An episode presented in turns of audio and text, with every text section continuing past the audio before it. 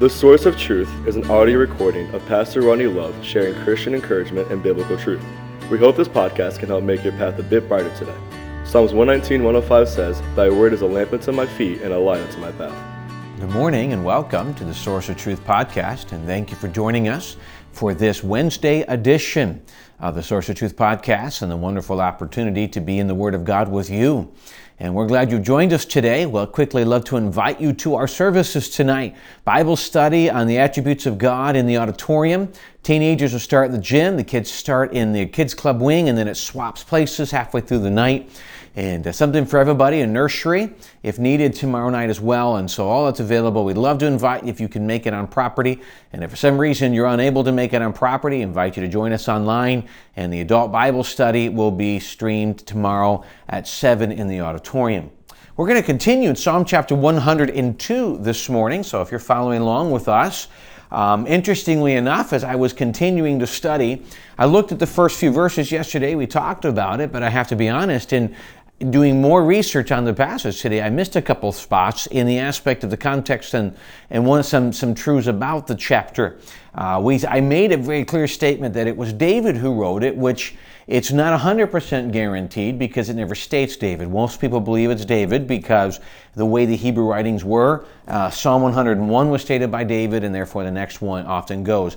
But I looked at it, it's interesting because as you dig deeper into the passage, there's a lot of people who believe, and there's probably truth to it, that, that much of what you see in this chapter is messianic. So it's not necessarily per se David himself. Some people believe everything in this passage is David looking ahead to the to the sufferings that Jesus would endure. And be honest, I studied that. That's a possibility. Most people look back and say they can't guarantee it's 100%. You can run to one verse towards the end of it. It talks a phrase that was quoted in Hebrews or in the New Testament about Jesus. And but there's obviously a messianic aspect to it.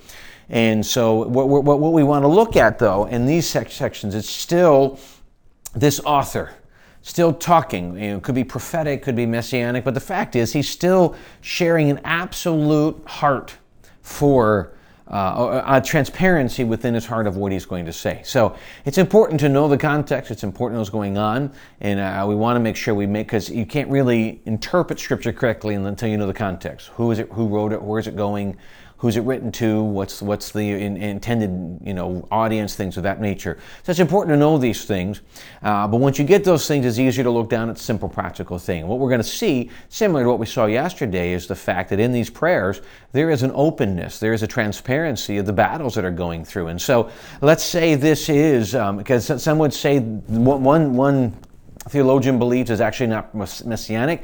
It's other prophets like Jeremiah or those who are writing this while they're seeing Israel in captivity, which is intriguing because David was not in, they were not in captivity as David was king. So you look at this and obviously there is great persecution against the nation of Israel. So you could believe it's, here's the thing, uh, you know, depending who you read on, it could be who's, what's the premise of the passage or what is that aspect of it. So what I want to do is really just focus a few verses and just how we can, what we can pull from it today.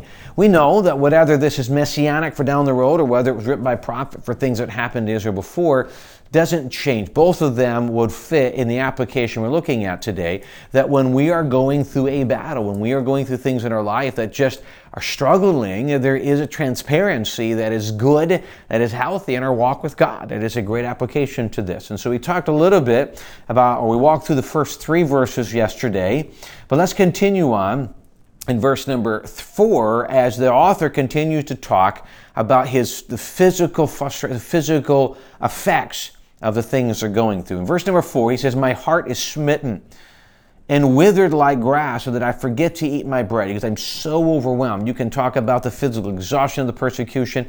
This could be something like the anxiety is so strong it's overwhelming him physically. There's so much going on there. He said that it's so overwhelmed that I'm so weak that I forget to eat. I'm just, I can't even, I'm not even really concerned about eating. Verse 5 By reason of the voice of my groaning, my bones cleave to my skin because I'm so overwhelmed by the just the overwhelming nature of what's taking place. He said that I, have just, I, I feel sick. I've lost weight.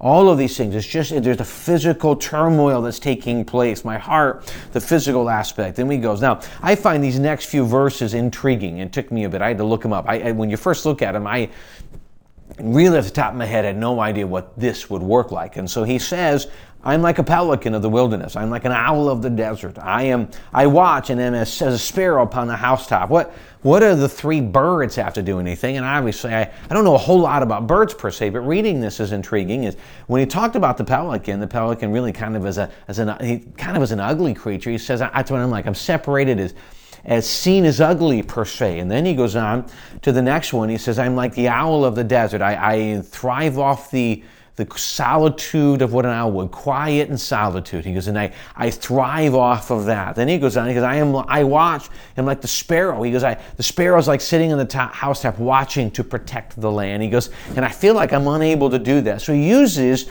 these metaphors. He goes, I am like, actually it's similes, I am like these things. He goes, This is how I feel. And he's describing what would be understandable verbiage in those days, describing the different animals.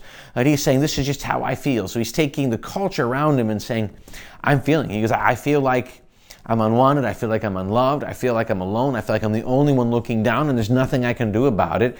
He said, I'm just, again, this, this absolute nature being overwhelmed with all of the things going on. Then he continues to reference the, the battles. He says in verse 8, My enemies reproach me all the day. They that are mad against me are sworn against me. They, he says, My enemies are against me, and if they're mad, I mean, they've made a covenant to ruin me. He says, For I have eaten ashes like the bread and mingled my drink with weeping. He says, when they, when they would get in sackcloth and ashes, when they would be under such grief, they would take ashes and put them on his head. He goes, so He's been surrounded by ashes so long, it's falling off of him into his food because of thine indignation and thy wrath, for thou hast lifted me up and cast me down. He goes, because of all the things you, that your wrath has allowed us to go through, because I'm here because of you, which is not wrong. He's right. The justice of God. He goes, my days are like a shadow that declineth, and I am withered like the grass. And he just continues to just talk about the physical exhaustion. Then he goes to verse 12, but thou, O Lord, shalt endure forever, and thy remembrance unto all generations. He said, This is not easy, and I am overwhelmed. And he gives a whole list of the, the physical, he's just trying to describe the physical exhaustion and the overwhelming physical effect that this turmoil is having upon him. And he says, But thou art Lord, thou, O Lord, shalt endure forever. He comes back, as we said yesterday, to this promise. Now, again, as we said yesterday, one thing is the thing that's important we should not let while the, the, while the circumstances of life will bring with it its spiritual and emotional battles which results in physical effects it definitely does.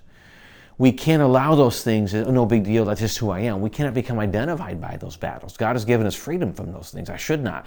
I have to learn to deal with them. I have to learn to process them. I have to learn to how do i how do i live with the circumstances with not becoming an anxious person with not, you know, uh, just thinking panic attacks are part of life. How, how do I grow and mature to where I can endure and, and go through the things of life without them overwhelming me?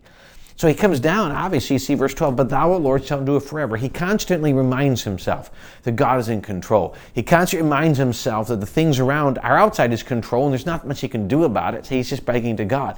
But one of the ways he does that is just honestly, transparently before God, saying, This is just too much. It's when we come to that point that we can begin to really enjoy the mercy grace of God. God will help us in each situation, but as long as we are convinced that we can solve our circumstances ourselves, we won't be able to. We won't be able to enjoy His grace. We need to come broken. We need to come empty to Him. And I don't, mean depressed or discouraged. I mean, we need to come with the full realization that there is nothing that we can do to solve the situation. Because we, you know, maybe we put ourselves there, maybe we didn't, but there's nothing we can do. We need God. And that's exactly where God wants us to be. If I'm low enough that I'm willing to come to God, then I'm surrendered enough to watch God work. And then I can see what He's going to do then I can begin to see Him work in some of these situations. Sometimes God brings us so low that the only thing we can do is look up. We're so low, that's all we can do. We're forced to look up, and then we can see God. And I wish I could say that if we were perfect, there's no way to be perfect, but always looking at God, we wouldn't have conflict. But I can guarantee you it would be minimal. And as we mature in Christ, the goal to mature in Christ is to be able to get to the point where whatever circumstance we're in, we, do, we are not overwhelmed and consumed with the physical and emotional effects. I should be able to trust God enough. That's where it goes back to trust in the Lord with all thine heart and lean not into thine own understandings. Why that verse? Lean not into thine own understandings. Why is it so important? Simply, if I am looking at life, my circumstances from how I can figure it out, I will become anxious because I'm trying to figure out God's divine plan in my life and my human reasoning, and I can't even figure out the weather in my human reasoning. I can't figure out my own battles in my human reasoning. How am I going to figure out God's divine plan? I don't. I got to let that go and give it to God and say, God, I don't understand it, but I trust in you with all my being. I'm going to continue to trust in you. That's what I must do. That's how approach I must take and I must accept that all those. And so I, I, I yes, I'm going to acknowledge the battles because that's how I go to God with it. But then I give it to Him. I leave it there. That's why we go to Him daily in Word of God and prayer. So I can leave these things at His feet and I can go through the day with His grace. And that is, it's a lesson. We have to learn this. It's not something we just do and it's no big deal. I must practice this, but it's needed. It's not easy, but it's absolutely needed. It's part of that growing that you need to do in Christ. It's part of the maturity that Christ is trying to develop in you. And may we all today allow Him to have the battles we have, give it to Him, but continue to keep our trust in Him and not allow these things to control us or overwhelm us. Thank you so much again for the privilege to be part of your day. Again, tonight we invite you to join us 7 o'clock here in the auditorium with the adult Bible study, teens, kids, nursery. Uh, again, if you can't join us online, you can't join us here in person, sorry, join us online 7 o'clock, our website, then salembaptist.org, Facebook page, or YouTube channel. Thanks again for joining us. We look forward to seeing you again next time.